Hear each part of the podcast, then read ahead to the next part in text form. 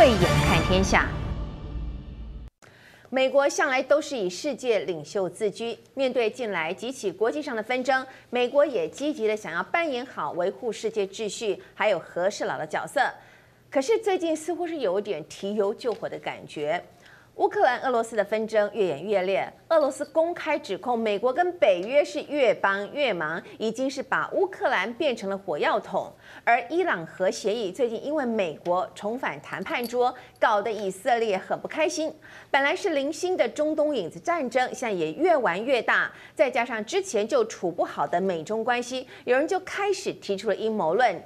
如果说当北京攻台，俄罗斯铁了心要打乌克兰，这两个战线要是同时爆发了，那么第三次的世界大战就真的躲也躲不掉了。那么这个世界真的已经是到了一触即发，随时都有可能要打起来的边缘吗？今天就特别为大家邀请到了资深外交官介文吉介大使，宝慧好，大家好，以及军情与航空网站主编施孝伟施主编，好，来到节目当中跟我们一起来聊聊，到底世界大战。只是一个吓人的幌子，还是真的得要小心来面对的一个问题哈？那么我们首先就还是要先关心一下这个乌克兰跟俄罗斯，他们这场纷争一开始就有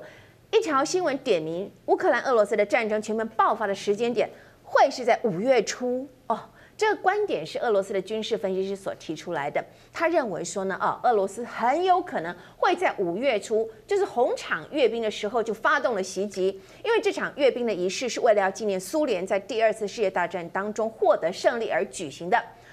俄罗斯会不会是为了庆祝就去打乌克兰？这点我们不太清楚。可是有专家指出，如果俄罗斯真的跟乌克兰全面开战，那么很有可能就是普丁在测试美国还有欧洲的决心了哈。这个论点很有趣。首先要请教介大使，你怎么看乌克兰、俄罗斯现在这样的僵局，开打的可能性有多高？我觉得要看这个北约跟这个乌克兰哈，他们。继续要怎么做？嗯哼，呃，因为我们大部分的这个消息来源都是这个欧洲的这个，还有美国方面的讯息哈。是，我们很少从俄罗斯那边来看这个问题，因为现在的这个乌克兰总统，他前一阵子也公开说，他说解决乌克兰问题的唯一的方案就是加入北约。嗯哼，按照如果是这个事情发生的话，我想俄国的话。那就可能就非要采取决断性措施了，是，因为从了冷战以后啊，那个时候俄罗斯认为这个战争应该结束了，所以他就把他的华沙工业组织自行解散了。他认为当时相对的北约组织也应该相对解散，可是事与愿违。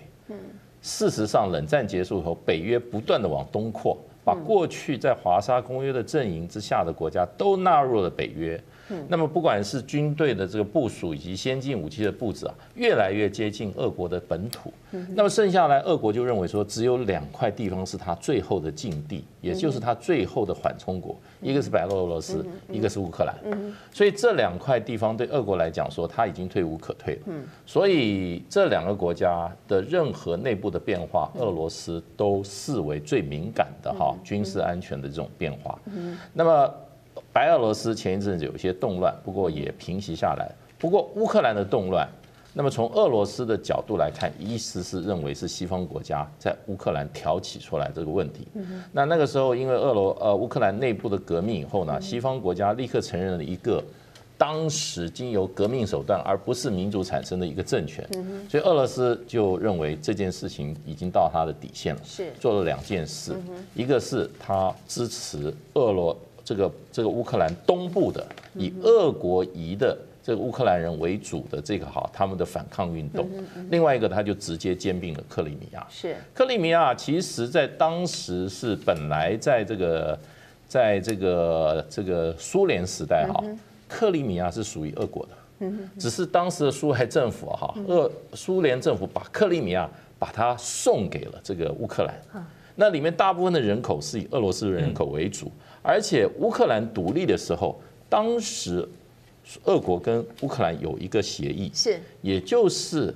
你今天乌克兰独立了，克里米亚是属于你独立的乌克兰，嗯，可是这里面的军事基地还有里面的大部分的设施，都还是由俄国他在操控，他在控制，为什么呢？因为黑海舰队对俄罗斯来讲太重要了，是。最大的舰队的基地。黑暗阶段就在克里米亚。哦，所以从这个角度，俄罗斯在这个乌克兰情势变化的时候，立刻怎么样就把乌克兰。把它兼并了。嗯，那他从德俄罗斯的呃克里米亚克里米亚为什么呢？他从他的角度上，我是透过公民投票。是。那么公民投票，他认为也是一个公和民主的手段啊。那么他就做了。可是我说这么多，就基本上以俄罗斯的角度来看，今天如果乌克兰情势在变，因为乌克兰虽然独立了，他没有加入北约，也没有加入欧盟。嗯嗯。现在如果北约他再加入北约的话，对俄国来讲的话，西方的大军。已经贴近他的边境了，而且从乌克兰到俄莫斯科是无险可守的，所以我想这个对对于俄罗斯普丁来讲的话，他最大关切就是说，如果说今天美国对乌克兰的军事力量再提升，甚至乌克兰加入了北约，嗯我想对俄罗斯来讲，他就面临一个非常重要的抉择，是不是要插手干涉？OK，好，我们给我刚刚有提到俄罗斯五月初。要在红场举行一场阅兵。嗯，那么最近国际上也看到有两则是关于这个俄罗斯的军武方面的武器哦。他们这新闻说他们军事武器非常的厉害，一个是它有机器人大军，嗯哦，那另外一个是它有这个电磁脉冲的武器。嗯，这个好像过去我们只有在这个科幻电影当中里头才会有出现的情节。那么俄罗斯真的已经完成了那现实生活当中不可能的任务了吗？请教施主编，到底俄罗斯的军武发展到了什么样惊人的地步？这样说。我完全不怀疑俄罗斯的研发能力，是，但是我严重怀疑他把它武器化跟大量量产的能力。哦，为什么？因为关键还是在俄罗斯真的太穷了。俄罗斯真的太穷了哈，就是说，虽然说没错，这几年它随着就是啊石油这个输出改善了这个俄罗斯的这样一部分这样一个经济，有经济力，哎对，然后呢，它经济的确是改善了一些，但是没有好到哈，像比如说像北京那个样子，中国大陆它有非常充足的这个资源，你看像每一年的红场大阅兵啊，说真的，我每年都看，为什么呢？因为这个是要观察俄罗斯有没有新的武器啊啊来出出现的这个机会，因为它一定会选在那个红场大阅兵把它最新的东西拿出来。我记得大概在啊就是纪念那个德苏战争啊，或者说苏。苏德战争或卫国战争胜利七十周年的时候，他第一次把他的这个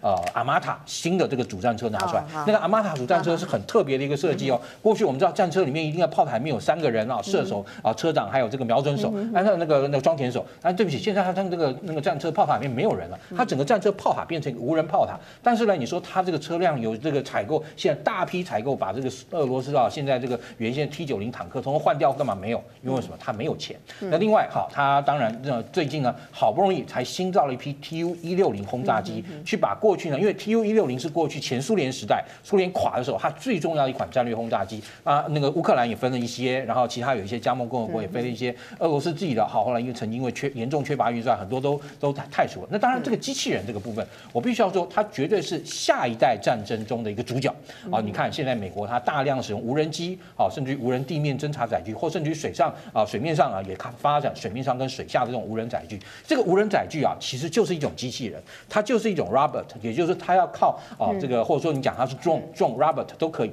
它那本身就是要靠啊人类去写程式，然后让它去啊进行这个征收。那当然，现在这个呃俄罗斯来讲，它也认知到未来战争中这种无人战斗系统的重要性，因为无人战斗系统可以啊大幅降低人命的丧失嘛。你看最近啊一场新的这个冲突，亚美尼亚跟亚塞拜然这个冲突，亚塞拜然就用量大量的这个无人无人这个科技把亚美尼亚打得这个落花。流水，所以俄罗斯其实他也一直啊理解到这个东西的这个正确那个重要性。对，然后呢，另外他你说电池脉冲的话，电磁脉冲本身我们叫 EMP，它的这个效能它当然是有核能跟化学能量。这个地方俄罗斯它动的应该是化学能，因为因为 EMP 一打下去，它可以让你所有的那个电器用品通通挂掉，所以呢才能够哈这个啊你电器系统挂掉，你这个电脑什么都不能用，你仗就不能打。所以它这个东西我相信啊，它其实也有在研究，但是哦我我个人绝对相信它的研发能力，但是。因为它本身穷，它没有办法大量部署，然后嗯，好，你他他你相信他的研发能力，所以我们当然是不希望看到俄罗斯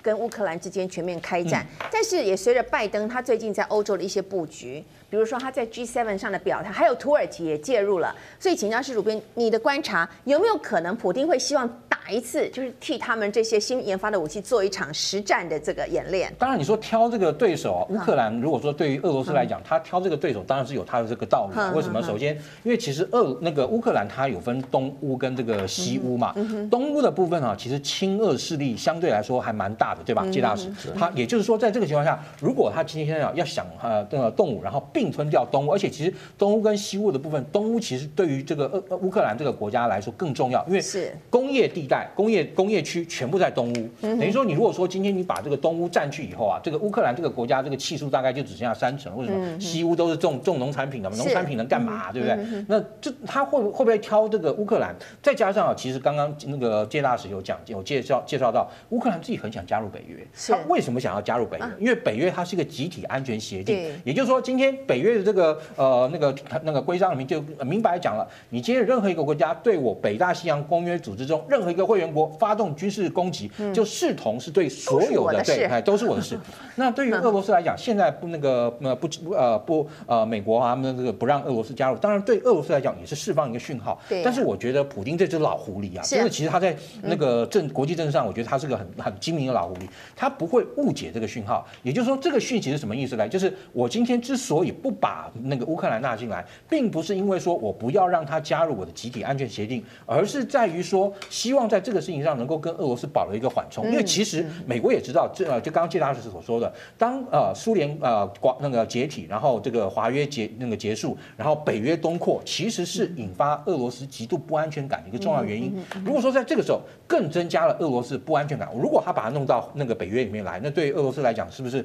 更增加了他不安全感？所以，他如果今天那个华那个乌克兰真的加入北约，我可以断言，他那个俄罗斯一定会在加入北约生效前，乌克兰加入北约生效前动手。但是现在这个情况反而不会了，因为对于那个俄俄俄罗斯，他就要理解到，这个其实是北约跟欧洲对他所示出的一个善意，就希望他不要动用武力解决。好。谢老师，很多的分析认为说，乌俄这场战争应该是打不起来的，所以才会在这个当口选择用外交的手段来处理啊。不过从一开始各方就放话，到现在拜登跟普京通上了电话，看起来条件是不是还没有谈拢了哈？那么最近有一则新闻，我们也特别注意到，虽然说跟呃这呃乌克兰俄罗斯之间的冲突没有直接关系，但是却是朝着普京来的，那就是普京已经是牵制了这个。呃呃，拜登已经签制了呃签署一个制裁俄罗斯的行政命令，另外还有将十名美国境内哈的这个俄罗斯的呃的官员就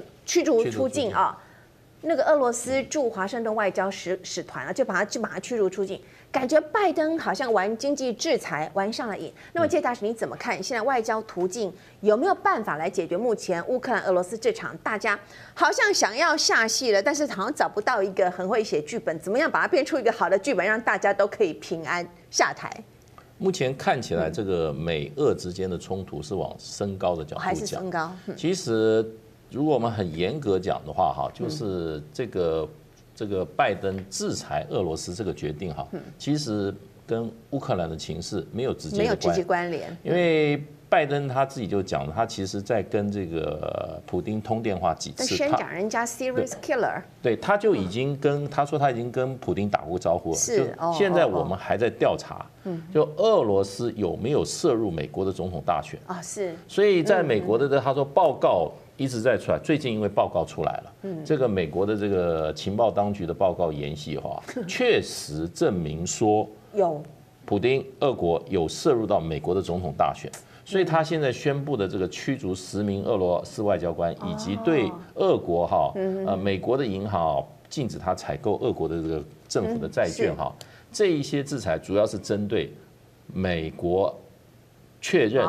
这个哈，俄罗斯曾经介入美国的大选，你千方百计不让我当选，不让不当选，可是我就当选，他当选了，而且现在呢，这个在又跟这个乌克兰的情势搅在一起哈，是是，所以俄罗斯的反应很强烈，是是，俄罗斯就讲说，他的这个外交部都讲说。你这样子做是把我们俄国跟美国的关系啊，双边关系啊，是彻底摧毁。然后呢，当然他也立刻宣布了反制的措施。他这个在这个亚速海跟这个里海之间、黑海之间的那道海峡，也就是在这个克里米亚跟俄国俄国这个控制那个海峡哈，基本上他把它关闭了。是。那所以这是很强烈的反应。那我觉得随着上一次这个拜登对普丁做人身攻击哈，再加上现在的乌克兰情势紧张升高，又加上美国决定对这个所谓他们这个情报调查的显示出来，俄国有干涉美国大选这个情况，又采取制裁措施，我想等于说是这个火中加油，那么乱中哈有乱，所以本来没有这个情况的，现在反而觉得整个事情越来越紧张。所以说呢，最近拜登要烦恼的事情很多，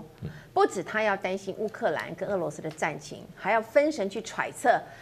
以色列跟伊朗的这个情势。哈，四月六号到九号这几天，美伊双方才在维也纳举行一场会谈，结果四月十一号，伊朗的一个核子设施就突然之间断电，就伊朗的官方就宣称他们是遭到了恐怖行动的攻击。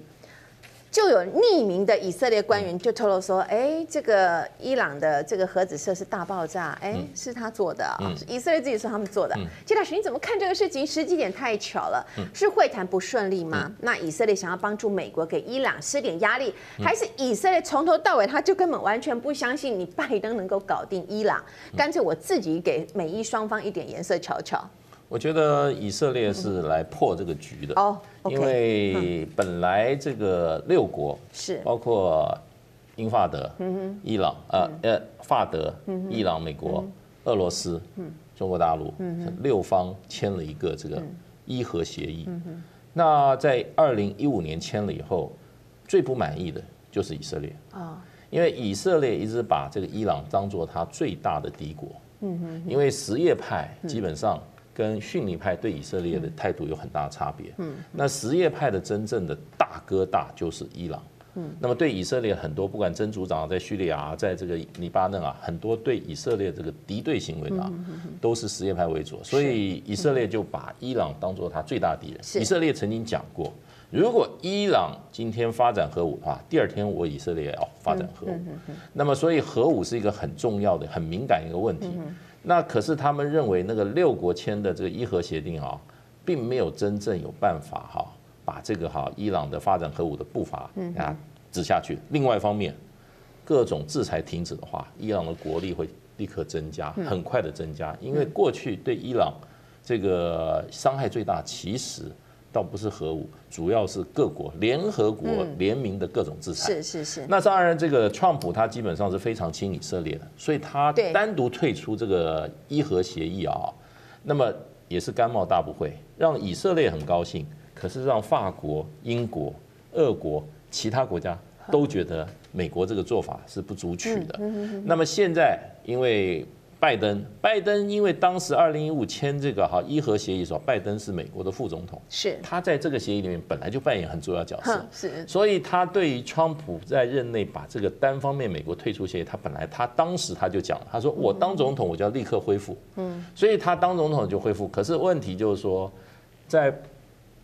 川普当时废这个退出这个合约，他加了美国单方面对伊朗的制裁，嗯，那伊朗就说。没有没有问题，你拜登要来谈的话，你先把川普政府加的额外制裁先取消，嗯然后我就把我的这个目前升高的这个哈所谓的这个肉肉的浓缩度哈往核武发展这个，我把它再撤回。嗯所以现在刚开始是不太顺，现在慢慢有一些进展了。嗯嗯那么呃这个时候，我想以色列就认为应该有出手，所以伊朗一直认为以色列这个这个这个迫害行动哈。就是要破坏，这一次哈，美国重新加入伊核协议，把这个事情搞搞黄、搞乱。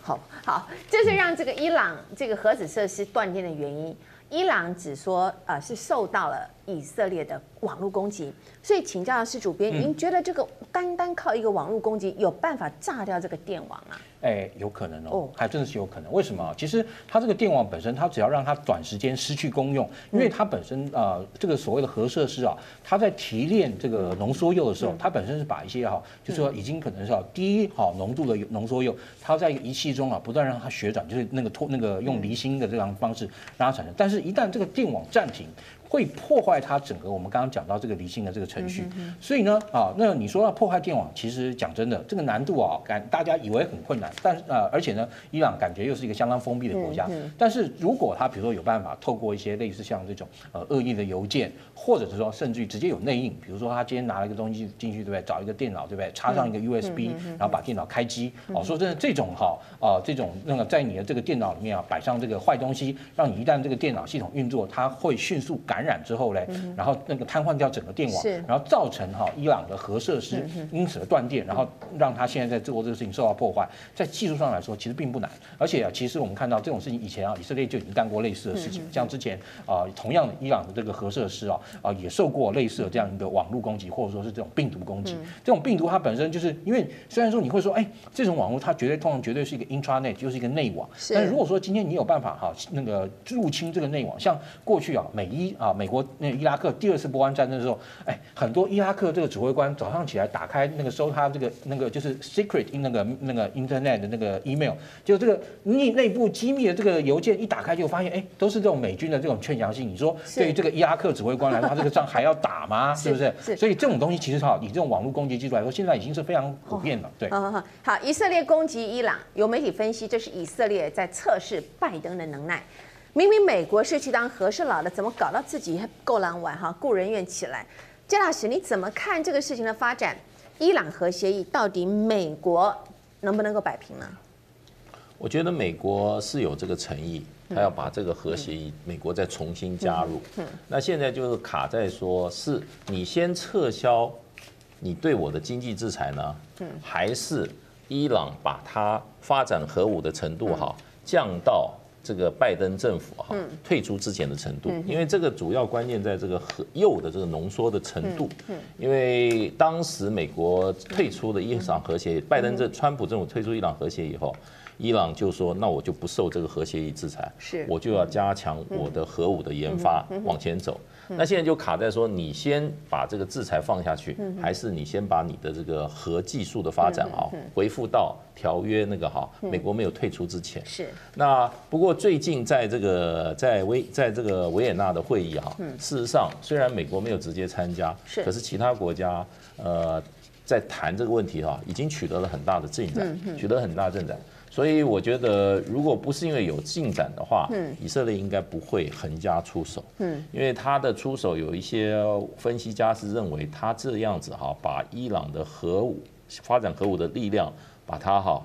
把它这个削弱了以后啊，那么伊朗在这个谈判上，它的谈判筹码就减少。嗯，也就是说，美国可能就不需要考虑说，我为什么先把我的这个。制裁先取消，嗯，所以就会让这个本来看起来已经比较上到正轨的一个谈判哈，现在又徒生变数。那么，所以我认为就是说，基本上以今天拜登他从对这个伊伊核协议一贯的态度来讲，我觉得他是愿意去把这个伊核协议恢复的，因为呃，这也符合其他既有的核武大国的立场，大家都希望伊朗不要走到核武这块路。如果走上去的话，那么中东的局势哈。又进入到另外一个层次，那会更复杂。嗯哼哼哼。好，美国 CNN 的白宫记者柯林森，他很敢批评。他最近就是说，拜登上任不到三个月的时间，呃的时间了，这整个世界已经变得越来越危险，还有越来越复杂。那那些美国的对手们呢？大家都在挑战这位新总统拜登，从乌克兰、俄罗斯。以色列、伊朗这两个地方的冲突，的确是可以看得出，拜登不仅是被挑战，万一他处理不好，那简直就是被看清了。更不要说最近拜登已经表示，他说九月十一号他会从阿富汗撤军嘛？哦，这场打了快二十年的战争，美国没有办法彻底的击溃塔利班，已经是个挫败了。如果说乌克兰、以色列跟以还有乌克兰、俄罗斯、以色列跟伊朗哦这两个地方，美国也没有办法有效解决问题，拜登可能就会被贴上。没有用的标签哦，哈，谢大使你怎么看？这会是拜登当上美国总统以来第一次的危机吗？对，我觉得拜登上任以后，他的整个这个外交作为啊，我觉得缺乏一个主轴。那么从我们观察看，我认为他是四处受敌。四处受敌。他虽然说他要这个恢复他的跟他的这个既有的盟友哈，把他这个盟邦的系统再重新建立起来啊。看起来也没有这么大的效能，是。而他在敏感地区呢，的一些作为呢，又对既有的权力平衡啊产生了新的冲击。比如说，在这个呃沙，在这个阿拉伯地区产油地区的话，它跟两个国家事实上过去都是美国的坚强盟友哈，之间就有一些不同的意见。嗯。第一个跟这个沙乌地阿拉伯，那么当然沙乌地阿拉伯跟也门之间的这个战事哈是屡屡相关，那可是有很多是违反人权的。布希不是啊，这个这个 我讲错了，这个就是拜登，他就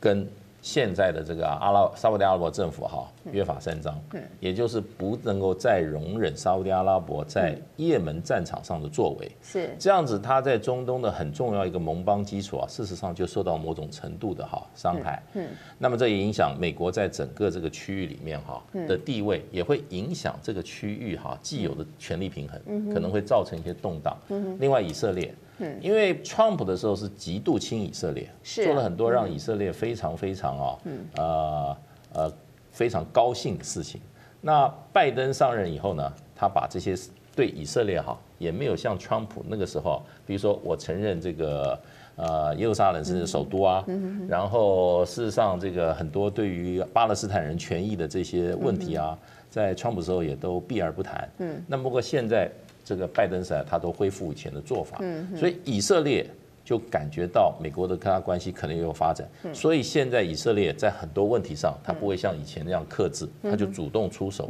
所以像现在这个伊朗跟以色列之间的发生这个冲突的频率就高了。那么再加上这个沙乌地阿拉伯本身，他也不晓得美国对他的承诺到底到什么程度。那所以这个这个地方整个中东地区就开始有点问题，再加上这个。这个这个阿富汗的问题，那么当时川普就做了一个出卖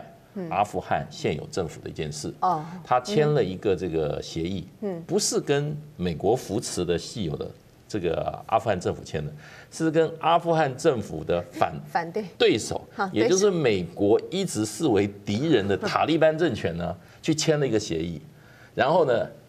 答应了条件。也没有问当现在美国扶持这个阿富汗的政合法政府，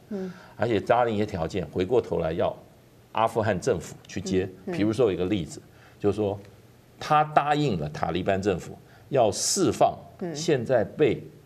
这个阿富汗这这个合法政府关在监狱里面的五千多个战俘。所以他签好以后回过来跟阿富汗政府讲说，你要把这个战俘哈五千多个都释放。那现在的这个阿富汗政府就说，那五千个人都是战斗战斗人员，是我们在战场上俘虏啊！你叫我放掉以后，这些五千个人立刻回到第一线，回过头来又要打这个。那现在美国不论如何，他说我反正就好，九月十一号我就要撤兵了。嗯北约也全完全撤兵了。那现在。整个阿富汗的情势是塔利班占优势，嗯，也就是美国人在美在阿富汗玩了快二十年扶植的政府哈，美国人现在把它丢掉了，是。那么阿富汗事实上会将来是不是成为另外一个哈火药库哈，或者一个战乱之地啊？那么现在哈又变成大家很关切的一个焦点。是这个世界是不是越来越复杂跟危险？我们从本周美国国家情报总监办公室发表了一个年度报告，大概就会看出一个轮轮廓哈。这个按照拜登这么有个使命感的这个性格，他一定很想要解决所有的问题。那这些问题其实也不是说可以一一次同时来解决。这样简单的事情啊，所以请教施主编，就您的观察，你觉得这些问题当中能够最快被解决，让拜登可以得分的问题到底是哪一个？我们盘点一下他现在这些所有的问题啊，包含阿富汗的问题、伊朗的问题、乌克兰的问题，然后以色列的问题，然后台海的问题，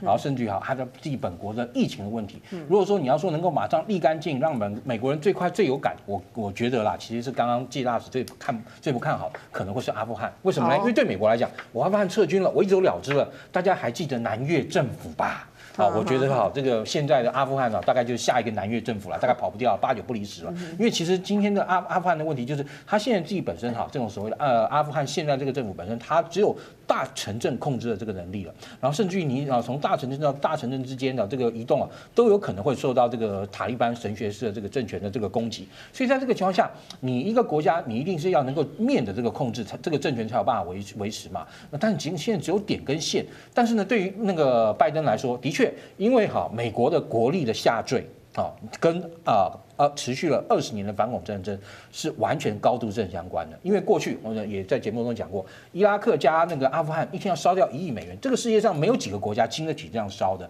那同样的，美国现在在很多一些高先进的这种武器的这个研发的提升上，甚至你会发现俄罗斯跟中国大陆都跑到它前面了，就是因为这么多年来缺缺乏那个把钱都用在反恐战争上。当然，我们还是不怀疑美军的规模跟美美国科技研发能力，但是毕竟啊，就是说，如果他现在对于拜登来讲，我能够迅速的从阿富汗抽身，那就代表就是说他啊把现在等于说阿富汗，如果你从这个投资的角度来看的话，他是把现在这个啊阿富汗其实设立一个停损点了，也就是我再也不要把钱这样盲目的丢下去烧了，到此为止了，一整 end 就就不玩了。那但是当然你说对阿富汗来讲，我你你刚讲大概就下一个南约，但是对于美国的国内民众来说，终于去摆脱掉那二十年纠缠不断的反恐战争，是对于美国的民众来讲，是会对拜登有一个立竿见影的效果。好，从最近拜登的作风来看，他非常喜欢，同时跟很多人在下棋，他顶了太多火了。对，然后他也很喜欢玩两手策略哈，就从这几天我们看到他处理两岸问题的态度，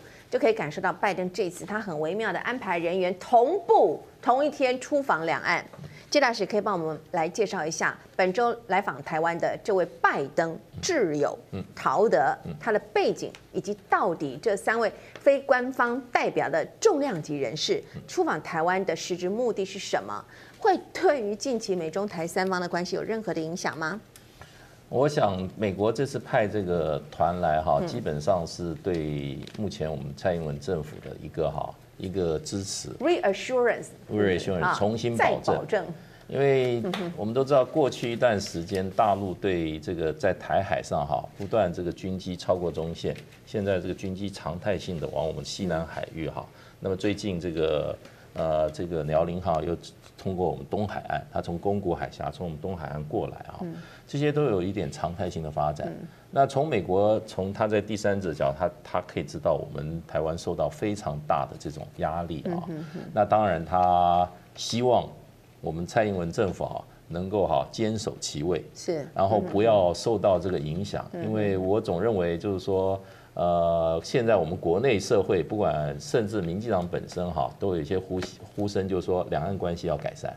那么才才有这个我们这个新任的这个陆委会主委哈。呃，做出所谓的希望哈，有春暖花开。另外一个又提到所谓一种哈，呃，策略性的模糊政策。那如果说两岸关系在目前哈有一些哈啊突破或者哈有和解迹象，我认为并不符合美国现阶段的国家利益。那当然，所以这个时候派陶德啊这位这个。拜登总统的老朋友，他们都是在八零年代，上个世纪八零年代都进入美国，甚至七零年代就在美国政坛上活跃的，几十年的老交情，真的是好朋友。所以派陶德来，我想是代表这个呃拜登总统啊宣慰之意啊。然后呢，另外一方面也对我们台湾的社会展现美国对台湾所谓哈坚如磐石的这个支持。那所以我想这个它有很大的意义在里面哈。不过整个来讲，美国所以刚刚我们前面就会提到，大家说好像这个世界越来越乱。嗯。可是我们必须要很冷静的观察，就这些乱跟美国来讲，跟美国的本土都还有十万八千里之远。嗯。所以这个乱是世界乱，并不是美国乱。嗯。那美国哈，基本上我们今天讲欧洲的话，欧洲的火药库，现在人家说。你不要把乌克兰搞成欧洲火药库，嗯、那现在就是欧乌克兰就变成快要变成火药库了。那我们也不要忘记，就在我们身旁的台湾海峡，是不是也快要变成火药库了？嗯，所以对美国来讲的话，这些冲突来讲，美国只会用代理人，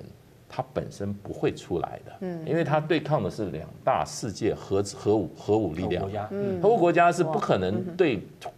对簿不是对簿公堂啊，在战场上互相。用核子武器来打，那是那是完全丧失理性的，所以只有用什么方式呢？就用代理人，像阿富汗，因为这个国家事实上美军进去绝对有胜算的。那今天在乌克兰也好，他真正面对的是俄罗斯。那么今天在台海的话，面对是中国大陆。那他当然都要透过代理人啊，所以他今天在台湾对我们这个做法。跟在乌克兰做法蛮像的，因为乌克兰政府一直得到最近得到美国很多，不管是军事的支持、外交的支持，还有甚至美军的顾问直接到这个乌克兰去指导，哈，这个都是摆在明显事实。所以就美国来讲的话，那么乌克兰也好，台海也好，我们都要记住，离美国的本土，美国靠两大洋把它哈屏障的非常的安全。可是呢，这边的话就直接。首当其冲的，我认为现在就是阿富汗已经快要变成哈第二个南越了哈，这已经是大概已经定局了。那么剩下来就是欧洲火药库乌克兰，另外亚洲火药库台湾海峡。亚洲的话，我觉得另外还有一个还未悬而未决的，会是北韩，因为到现在金正恩还没有表态。金正恩，我觉得我上次就讲到，他其实这之中最厉害的一个人物，也就是他完全要等到你今天拜登哈能能够给我哈北韩哈让我觉得满意的条件，我才要做出哈那个对北京方面相对等的一个那个对美方的这样一个保证。那现在完全看不到，所以哈现在金正恩还在待价而沽。但是呢，美国他的国家战略从过去呃第一次波湾战争战争前的这个所谓的 win-win 战战略也就是双赢，我要同时能够应对两场区域冲突。但是从他第一次波湾战争之后转换为，他发现能力其实没那么大，变成 win hold win，就是先打赢一场，另外一场 hold 住，然后再回过头来，那等因为这这场打赢之后，再回过头来打另外一场。但是你可以看现在看到，他现在连 win hold win 都有问题了。如果说今天啊，那个金正恩本身在这个地方表现出了这个模那个模棱的那个模棱两可态度，或是啊让啊美方觉得很难捉摸的话，这个时候如果万一乌克兰烧起来了，然后北韩在这个时候也也也烧起来了。台海这个时候其实就真正岌岌岌可危，所以对于习来说啊，天下大乱之时才是形势大好之时。嗯，听了蛮沉重。好，今天非常感谢资深外交官介文吉介大使以及军情与航空网站主编施孝玮主编来到我们节目当中，跟我们分享这么多的国际局势。以上就是今天的慧眼看天下，未来还有更多重要的国际局势消息以及背后的内幕角力，请您持续锁定，同时也欢迎上 YouTube 网站订阅以及分享。我是王宝慧，我们下周同一时间再会了。